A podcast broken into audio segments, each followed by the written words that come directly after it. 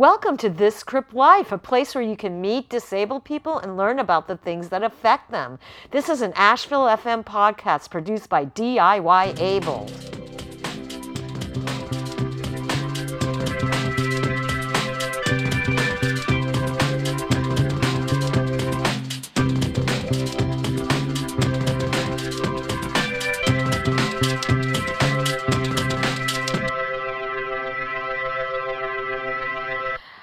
Hi, welcome back everyone to This Crip Life. Today I am so excited to have Cassie Wilson. She started a nonprofit that she started ages ago to inform people about accessibility in music venues.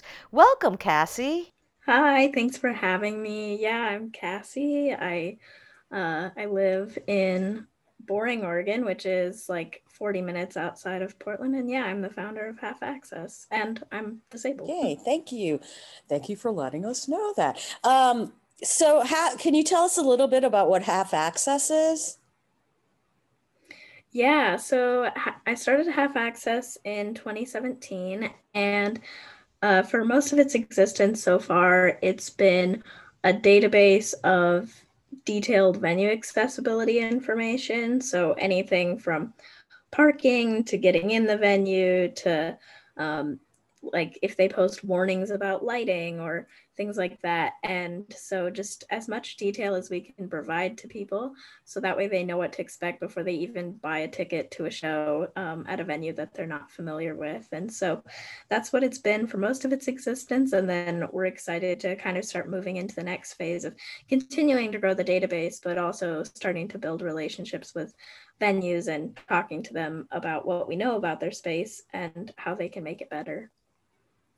Yeah, and that's great. And, um, you know, like Cassie and I are both disabled. And I, you know, like with DIY Abled, I always am like telling people, hey, when you make your flyers or your Facebook events, right, is it ADA friendly? Is it ADA accessible? Or is it just not not accessible and to always have a contact on there to so because as we know disabilities are all different so um you know so it you know kind of describe like how you came you know how you realize the importance of that yourself like what what your personal experiences that led you to do something like that yeah so when i first started going to shows i didn't really even think about accessibility even though I've been disabled my whole life.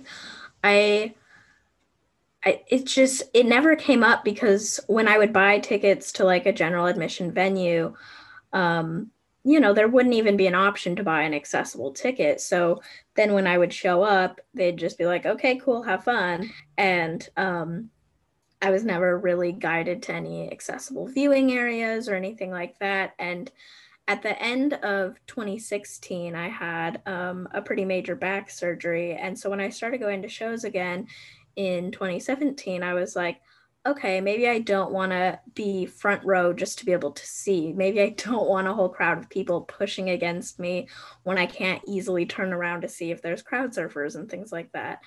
And so I started asking venues, I was like, is there somewhere that I can see and be safe? And the answer was basically no. They had no idea what I was talking about. They had never thought about accessibility before. And so there was this one venue that I had gone to multiple times in the span of like a month or two. And every time I would reach out in advance and I'd be like, you know, I'm coming, like, I would love to be somewhere that I can be safe and see. And they would never they would never accommodate me. And so then eventually I gave up on asking the venue and I asked the band I was seeing instead, and they accommodated me without any issue. And so it made me realize, okay, this is just, you know, a much bigger issue. And I started posting on social media about my experiences and realized that most people had no idea what I was going through in order to go to shows.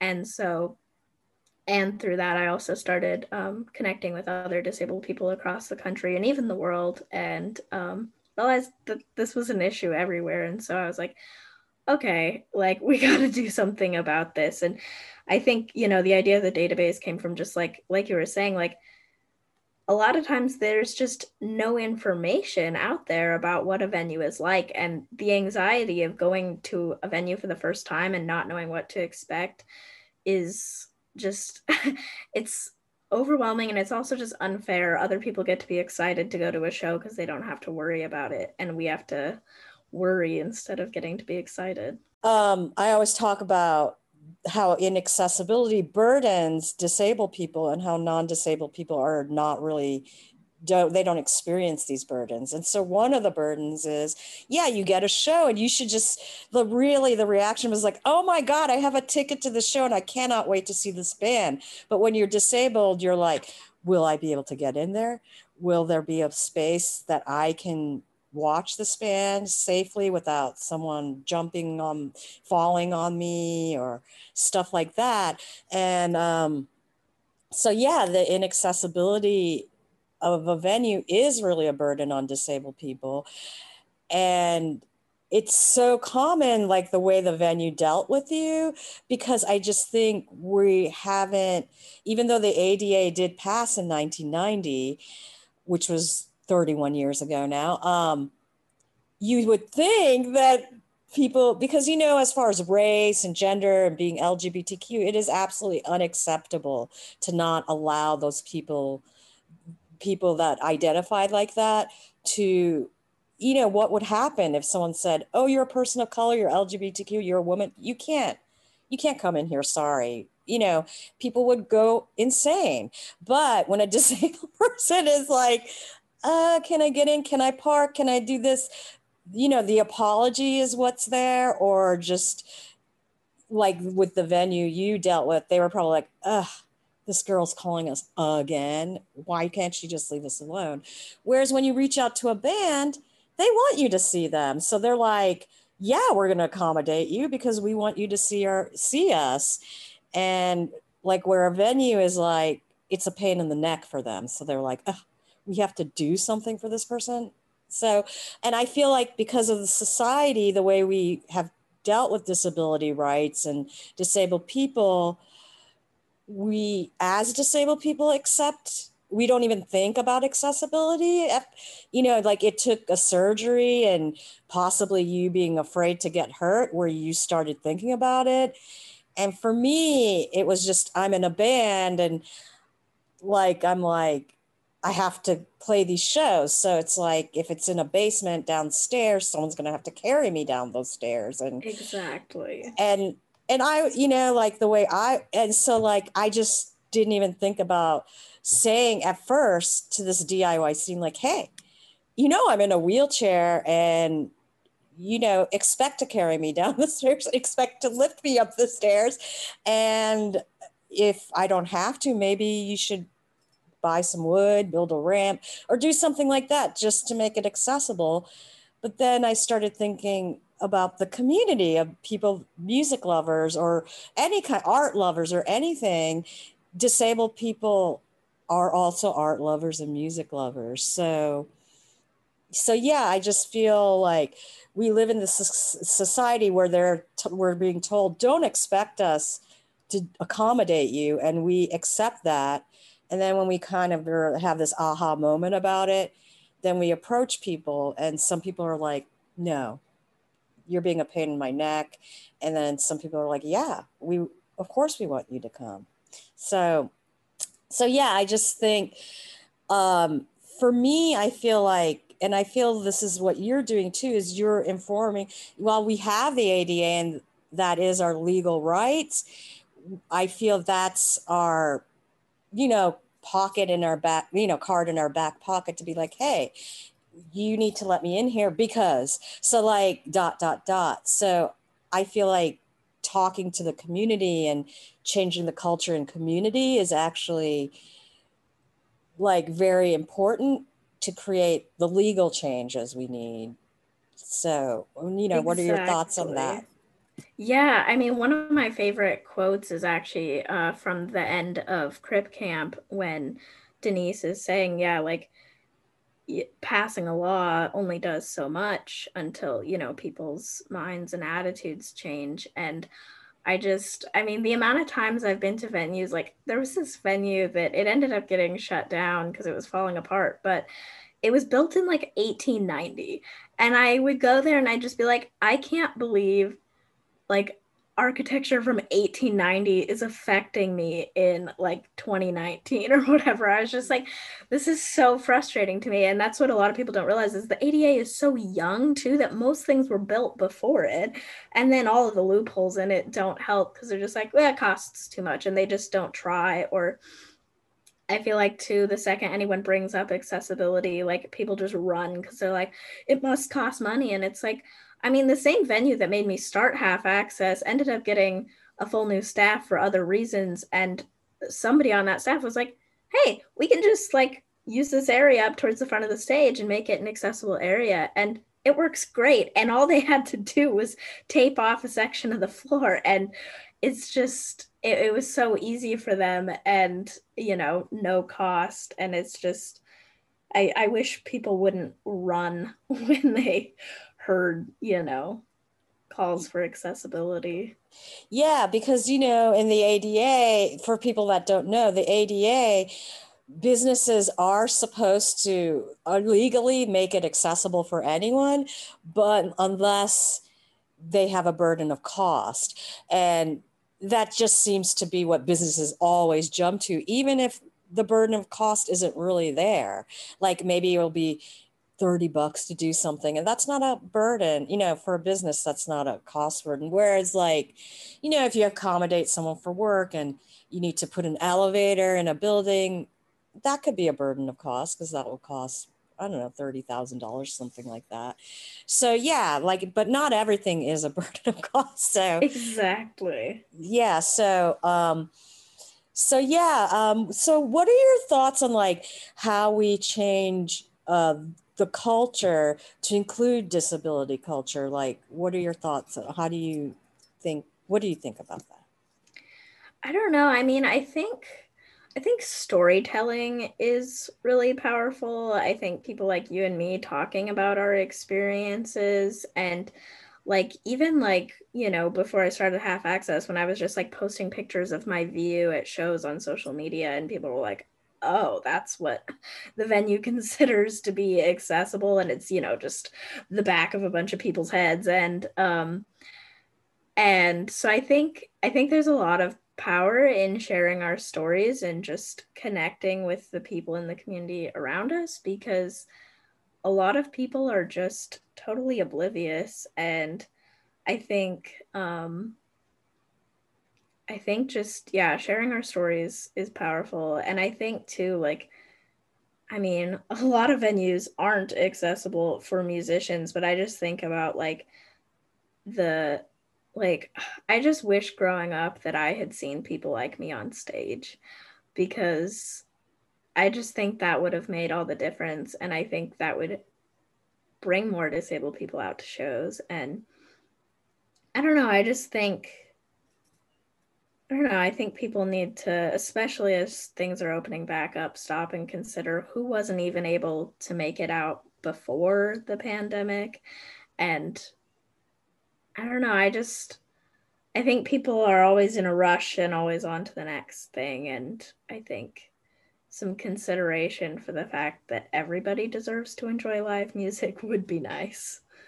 Yeah. And, you know, you know, uh, you and I being disabled, we know like you know, I don't know how much ability you have, but I do obviously have enough ability to go to a show, but not everybody does. And so, like, one of the things I've been telling a lot of venues is like, hey, have an online component to your yes. to your shows and you can actually charge money for these listens and that would be extra money for the businesses and you'd not only be supporting disabled people but single mothers, parents that, you know, can't because their kids have something to do, but they want to see the show. They could do it from home.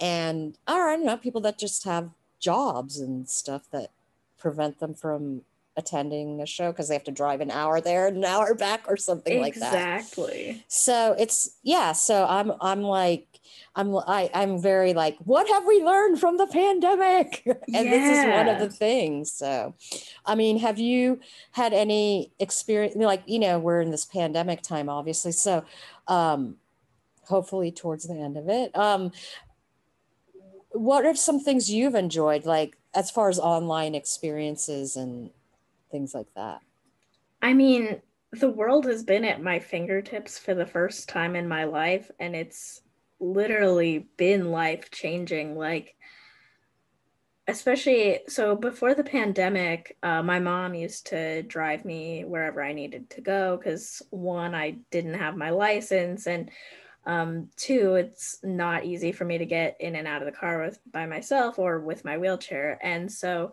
um, that changed though because my mom's eyesight is not what it used to be and so i ended up getting my license over the pandemic and um, you know now it's like i'm not going to be able to like our van's not accessible. Like i still won't be able to like i won't be able to go anywhere and so like you said live streams are huge and just um I mean, I personally like ended up starting to volunteer for a lot of different like climate justice initiatives and stuff over the um, past few months, and just yeah, I mean, just all these things that because and because I live like pretty far out of Portland, like a lot of things that I would have never had access to before the pandemic because that's a lot of driving to go into Portland to access these things like are now just you know i can just access from my bedroom and it's it's been life changing yeah i totally agree. I i think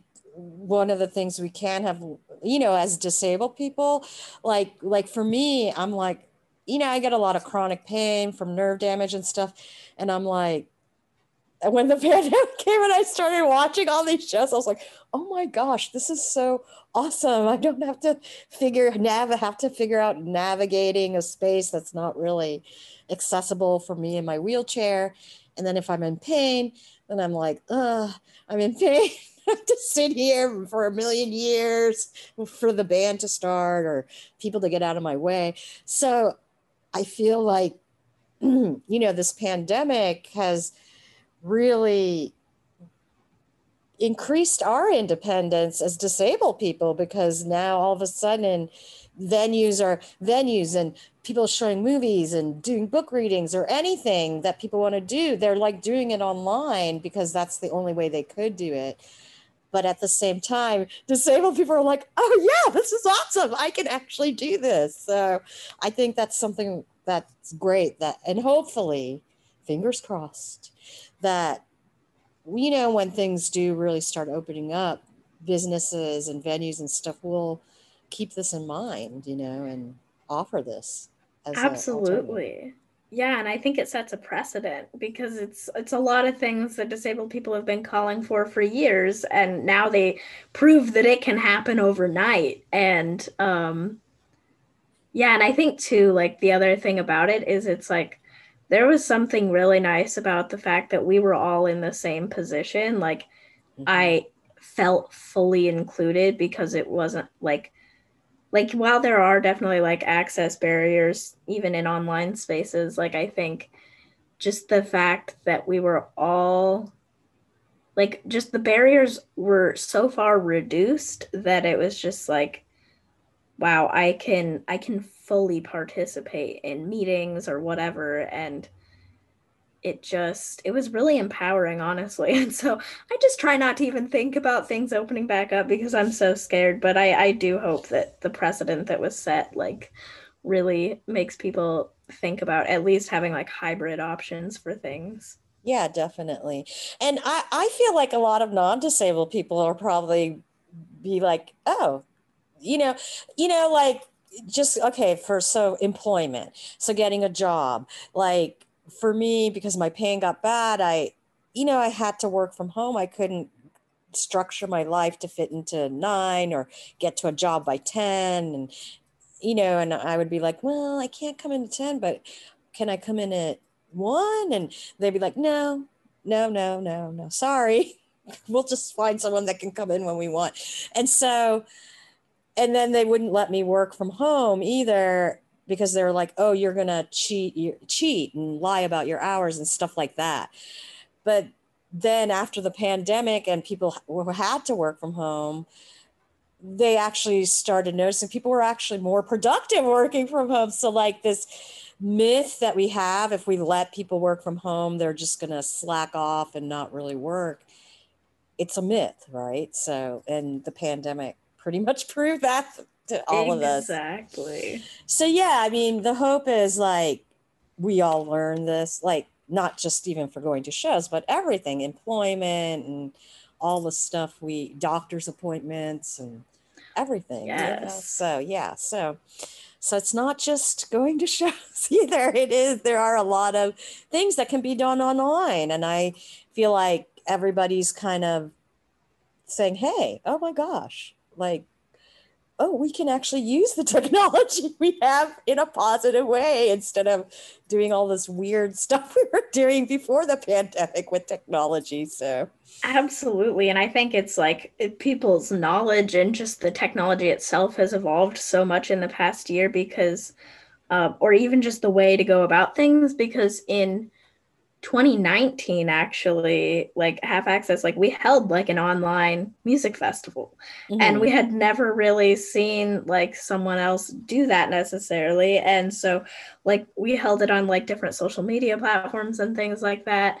And then you know come to find out a year later it's like okay i guess we were a little bit ahead of things. Um, but it's like okay cool now we have a lot to learn because like you know that's something we're excited to still do after the pandemic and almost especially after the pandemic if mm-hmm. if people slow down on doing live streams you know being able to still encourage that and promote that and so i'm excited for what we can learn from how other people have done things over the past year because before there just wasn't a lot to learn from yeah, and what's also great about it is all the platforms like the YouTubes and the Facebooks and the Instagrams and all this are like now trying they're all trying to support the live streaming and all that kind of stuff. So I just think that I don't know. I just think it's you know I'm not happy that the pandemic came in a certain you right. know I don't don't want people to die and get sick, but on the positive end, for the environment it's been spectacular.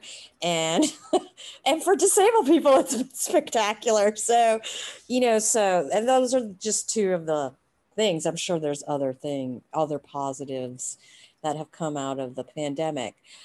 Um, so i want to go back to like what you were talking about half access um, the information you're giving people in your database about the accessibility. You mentioned parking and probably ramps and stuff like that. But one of the things you mentioned was like the lighting. And so I want to talk about that because we always think about a disability as a person in a wheelchair or, you know, or someone with a limp or something like that. So let's talk let's talk a little bit accessibility of all disabilities for venues, for movies and media and like the you know the things that affect disabled people in those environments.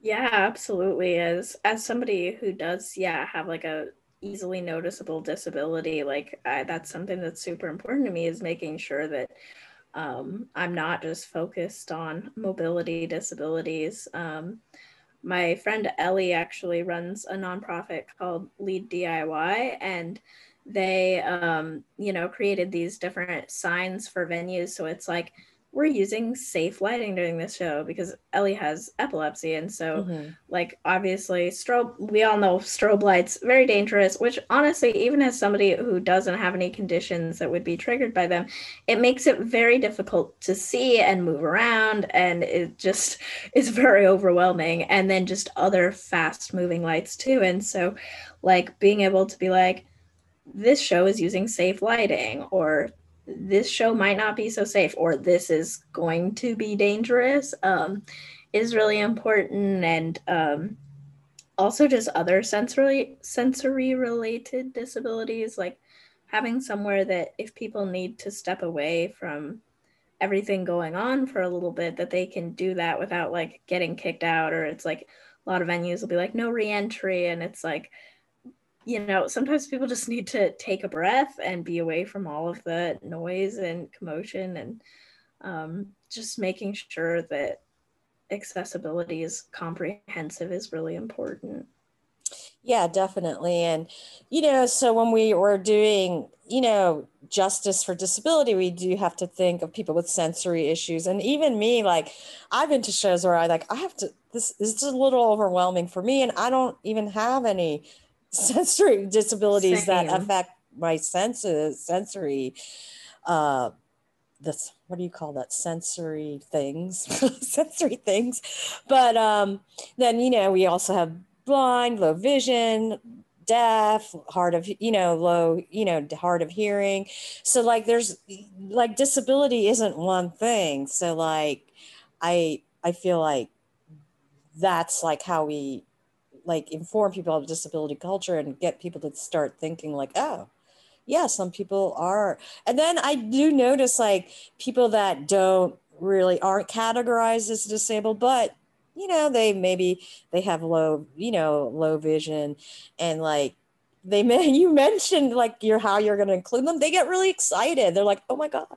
Oh that's so nice you thought of me. Where I don't know. I just feel like, again, back to the social thing, it's like why a person wouldn't immediately be like, um, I have low, you know, whatever low vision, I'm, you know, or I'm blind and I need assistance. You have to, you know, provide that for me. Or is it okay for me with these certain dis- and that's why you should always have contact information because you can't predict a person's disability. So Exactly. Yeah. I feel like because even though, so like our website has like, yeah, like a crowdsourced like submission form that anyone can submit info to, but we actually have like an even longer list of questions that we're sending to venues directly. Cause like, I'm like, I want to know door widths because sometimes doors are too narrow for my wheelchair.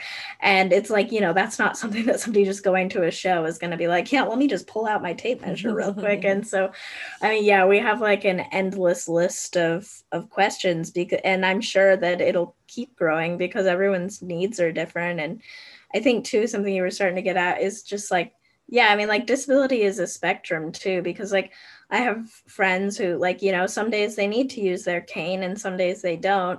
And how they're treated on the days that they use their cane versus when they don't is so dramatically different because people just view disability as this one thing. And I think, too, it's like, just again the lack of representation in in media i think is a big part of it because that's where a lot of people learn or it's you know just lack of diversity in the people around you too yeah, definitely.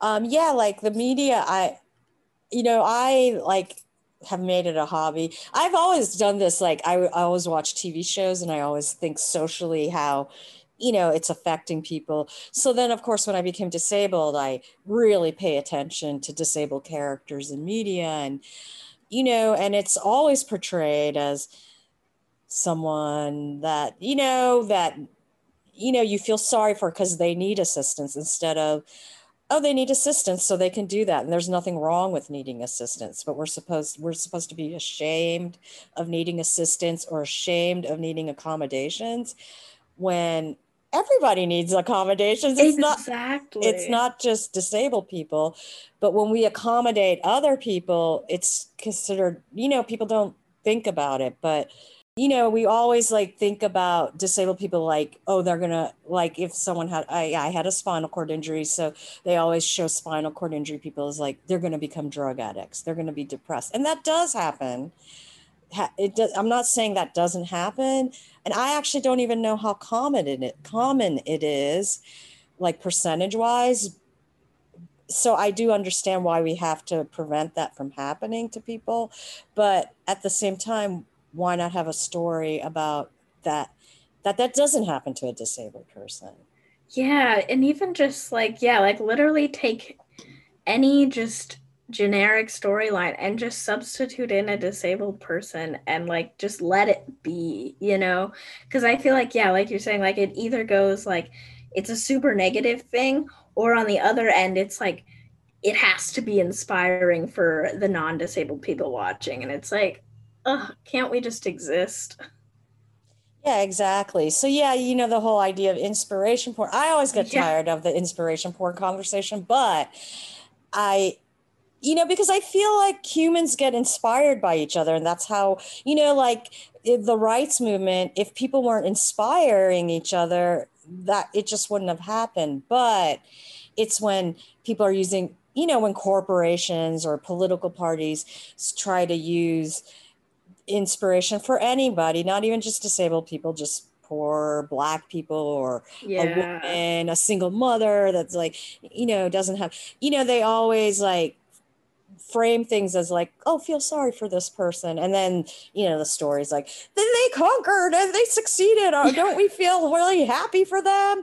So yeah, so so I'm not really against the idea of inspiration because I do think it is something that humans are drawn to, but when it's being used to manipulate people, that's when, you know, that's when it's really bad, in my opinion. So, Yeah, that or it's just like where the focus of the story is placed. If it's like how inspiring that the employee accommodated the disabled person instead of the real story being like, why isn't the place accessible? Or, you know, things like that. That's, yeah, exactly. I remember seeing stuff like that on the news growing up where it's like, wow, look what this non disabled person did. And it's like, yeah, like I, I get that, but like, you know if if things were accessible then we wouldn't have this problem and um but yeah no i totally agree i think inspiration is powerful just when it's placed right Yeah, exactly.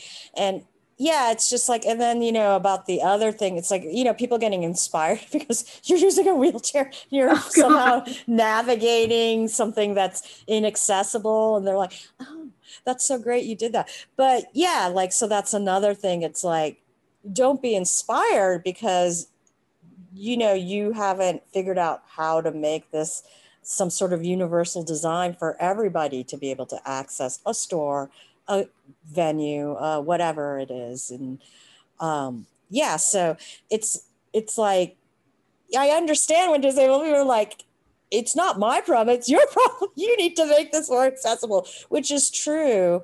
And I just I don't know. I feel like I'm hoping that the pandemic is like gonna really help change things for us, not even just for employment, for housing, for all these things, so we can live as independently as possible. And yeah no i mean i totally agree i think again the precedents that were set like i just think i don't know i just hope that like because I think part of what the pandemic did, at least for me in my life, was like kind of hit the reset button for a minute. And I just hope that, I don't know, I, I'm sure a lot of people will just go back to like as if nothing happened, but I hope that most people will take a pause and think about like, you know, like I know there's been this conversation of like normal before wasn't good enough. And, um, and I think just keeping that in mind as things open back up and just always thinking about how we can make our communities better. Yeah, I mean, I I same with you. I do think I think the whole world needed a pause. And unfortunately, this is the way it got paused. But um, I'm, you know, I'm 53, so like I lived through the 70s, the 80s, and the 90s, and I so I've actually seen like I lived in a world where there was no internet, and we like and younger kids are always like, "How did you do this?" and "How did you?" And I, you know, like my partner and I were the, that I'm in the band with. We always like talk about like, how did this happen? Like, how did like we all get connected and have the scene that like that that really did grow and it there was no internet but we somehow connected through phone calls and stuff like that and i don't know i think it's pretty amazing i don't know i'm like when i think about like the 90s and the 80s and the 70s and how bands kind of connected and toured and figured stuff out i'm like it's mind-blowing to me because like younger kids are like i do not know how you even functioned and i'm like I know. I I don't know how it happened either, but it did for some reason. sir. Absolutely. Yeah. I love that. Yeah it's it's just like to me i'm just like whoa. So yeah but at the same time and i have to say because i think i was older and kind of grew up in a generation like a lot of the technology that was being thrown so back to why i even started talking now i remember why i was talking about that. I'm a very circular conversationalist. So like um you know before technology you know because i was alive before that all that existed as it got presented to me i was very like whatever. And, and then you know like with those facebooks and stuff like that i'm i don't use it that much because i just you know it's just too distracting and i just want to be productive so i don't get you know sucked into it as much. And but then you know when the pandemic one of the things i learned is like i mean this technology that i've really been pushing away and kind of thinking negatively about is actually a positive thing because it really does help the disabled community. And not just the disabled community it helps every you know it helps every kind of person like be able to do things when maybe they only have half an hour to do something or they don't want to drive across town to a work meeting or you know like so many different things. So i i you know like i feel like during the pandemic i've learned to embrace technology when before i was just like it's ruining us it's ruining us. I mean i do still think it's ruining ruining us on a certain level but i also do see the positive elements of it now Agreed. Yeah, I feel like it does take a lot of control though to make it like stay a positive thing because it's such a slippery slope sometimes. But I think, you know, there's enough ways that you can like tailor your own experience to like be what you want it to be. And it's yeah, I I super love like technology allowing me to like connect with disabled people like across the country and across the world and you know, have like the same deep level of friendship with them as I have with my friends who live closer and stuff like that. Yeah, no, I think it's fantastic. I mean, I have to admit to you, I never made friends with people online through like social media. It was always like, you know, they'd have to be physically around me. Like, I actually made a couple of friends. Like, it was the first time in my life I like made friends in that way. And I was just like, wow, this is kind of cool. And I don't know. I don't know if we meet, maybe if we meet personally, we won't want to be friends anymore. I have no idea, but it's kind of cool to just have, you know, a group of online friends. And then I made a lot of disabled friends during the pandemic, which, you know, Same. I'm really, I'm really psyched about because like the one thing I always talk about disability rights, it's like, you know, when you're a person of color, you usually are living around other people of color. Not always, but you know, like if you're in a black or Latin neighborhood, you're surrounded by that culture. And so you guys can talk about what's not going right, what is going right. But there is no disabled neighborhood. it's like, you know, disability, you can be a racist or not a racist and be disabled. Exactly. You could, you know, it doesn't really matter what your belief system is you could still be disabled. So I I just that's another thing I love about the pandemic is connecting with all these disabled people that I would have never connected with if this didn't happen. Exactly. And I feel like too, especially like I feel like there were so many parts of the pandemic that were like so hard as a disabled person just because of like the ableism that came with like people not caring about it. And that's how I actually like became like closer with like one of now my best friends and just started a whole group chat of disabled people because it's just like we all just yeah i mean we all like suddenly weren't able to go out and socialize. And so i think it was interesting you know for a lot of us we normally would have just gone to shows and like seen all of our normal friends and um not having that we started to substitute it with things we probably never would have done. And so it's just like I don't know, getting in a virtual room with a bunch of disabled people that live everywhere else is like the most refreshing feeling in the world because it's just like finally like I'm around people who like get it and I don't have to explain it. We can just be and it's it's like the best feeling. It is. I totally agree with you. So let me ask you this. So, because we are disabled, do you think we were able to transition to the pandemic? You know, like you and I can go to shows, which is, you know, fortunate for us with our ability. But then when the pandemic happened, I felt like it wasn't really that hard for me to start doing stuff online. And in fact, I loved it. I was like, oh my God, this is so cool. I can go to this. I can do this. yeah. So I, I don't know. So what do you th- what are your thoughts on that? Do you think it was easier being disabled to do this transition? I mean, yeah, I think being disabled makes me so much more easily adapt to any new situation like cuz it's just like I'm constantly adapting. It's like especially I also have a form of dwarfism. So being short, I'm always like, okay, how do I reach this thing? Like I'm always like problem solving just in my daily life. And so I think, you know, when it came to just, okay, you have to be at home. Okay, like that's just, you know, it's just what it is. And you just kind of make the best of situations. And, you know, growing up having lots of surgeries and things like that, it's just like life life puts you in different circumstances and so i think it definitely prepared me to just okay you have to stay at home and make the best of it. It's like okay i'll figure it out. Yeah so i yeah i love that because i i feel the same way like when it happened I, I just think we're always put in this position of like, I want to do something and I'll just have to figure out how to do it because, you know, the world doesn't think, you know, people don't think about accessibility when they're planning events and stuff like that. So, yeah, I just, I, I totally agree with you. I think we're always in this problem solving, thinking out of the box type of mindset. And yeah, so when the pandemic came, I think we transitioned pretty well. And, I'm very proud of us. Yes, go disabled people. So yes. Oh well, let me talk about half access. So what? So what? What's going? What are what are your plans moving forward? What do you have any plans?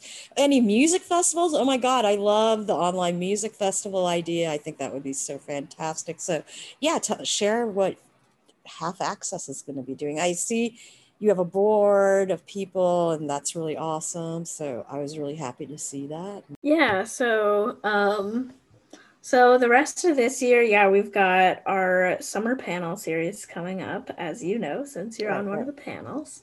And um and then we're also going to be um, hopefully this year finally launching our volunteer program because that will grow our capacity and people power and knowledge like immensely. And so hopefully we'll finally be taking on volunteers for the first time. And then um, we're also really excited to work on continuing to create different resources which i think we're going to do like in the form of zines. And so we're going to make like a zine for fans and like how can like people like how can fans like make shows more accessible? Like and then also for like artists and for venues and like booking agents and like all these different groups of people who all have some sort of effect on um, how accessible shows are. And so we're gonna yeah focus a lot on resource creation this year. And then yeah next year we're excited to as more disabled people are getting more comfortable going back to shows, assuming everything keeps getting better, um, you know, we're excited to explore more like storytelling and like having disabled people document their experiences going to shows so we can like share those out and show like what good experiences are like and what bad experiences are like and just um, really continue to bring awareness to the problem because that's a lot of the issue is people just not realizing. And so continuing to uplift disabled people's experiences, both from the crowd perspective and from the stage perspective. And um, yeah, and hopefully, yeah, we might next year, we might do another online festival. Who knows? Um, yeah. Still gotta, still gotta figure it out, but I'm sure we'll definitely do more things like that in the future because especially like as a you know national and even kind of international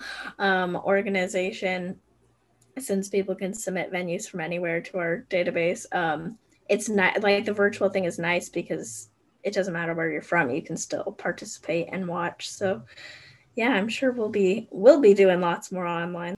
Yeah, no, I'm so I I am really excited about what you do because I I do think it's so important like we do have laws, but those laws aren't like you said from the end of Crip Camp, the laws aren't going to change till the attitudes of people change. And that's really when we'll see real change. And then, you know, people will elect politicians because they'll start thinking like if politicians, you know, it would be great to get to a place where politicians, when they're listing the group of minorities, they actually talk about disabled people too. Yeah. Like I always am like, they didn't say disability. Yep. Yeah. I'm like they're like race and LGBTQ and women. And then they like move on to the next thing. I'm like, ah, you failed you failed so right i'm really super excited about that and i really do hope joe biden does something because i i always tell people joe biden has a disability he stuttered as a child and he overcame his stutter which is great but he's still disabled because people that have stuttering just figure out how to overcome it. It's right. you know that disability still there. So i hope biden comes to term with his internalized ableism and like starts being like yeah i'm disabled too so yes we need to we need to include these people and stuff like that so agreed yeah it, it it kills me every time i you know i like i had the chance to talk to like my state senator in a in a town hall and he was like i mean i've worked with senior citizens and i'm like so you don't get it. yeah, exactly. Yeah. So yeah, it's just um that's like, you know, the perspective we need to change is that people are, you know, like I think ageism also feeds into that because because we're like so deathly afraid of aging and dying and disability is tied into that because of course everybody will experience disability because they will age and something will happen to their body and and you know weirdly too the way ageism intersects with just like being a young disabled person and not being believed because how are young people disabled? It's like oh my gosh. Yeah so no that's so true and there are of course there's ton, millions and millions of young disabled people. So yeah it's just like my my goal is to kind of change this vision of what we see dis- disability like like i really want to break these stereotypes that we have of oh they're old and they're disabled but this person's young and like what's and you know they don't believe you when you say oh you know i can't do and they're like what do you mean why can't you? What's wrong with you? So, yeah, I'd like it to be like, oh, I'm sorry. How can I help you? How can I help you get that done? Or how can I help you be a part of this? You know, so. Absolutely. So, yeah. So, okay. I don't know. I think I'm going to end here, Cassie, because I don't really know what else to say. I mean, I could literally talk to you for six hours. Probably. I'm sure we could. I'm sure we could. And this, and that, and that, and that. Thank you so much for listening to This Crip Life. It's so wonderful for me when I meet disabled people that create a world for themselves, even though the world does not think about them. I hope one of the things that we learn from the pandemic is that we need to create a more accessible world. And with the technology we currently have, there is no reason we can't include disabled people in everything we do. Thanks so much, everyone. Talk to you next time. Thank you so much for tuning into this episode of This Crip Life. If you like what you hear, please consider donating at DIYabled.com. And remember, disabled people are people.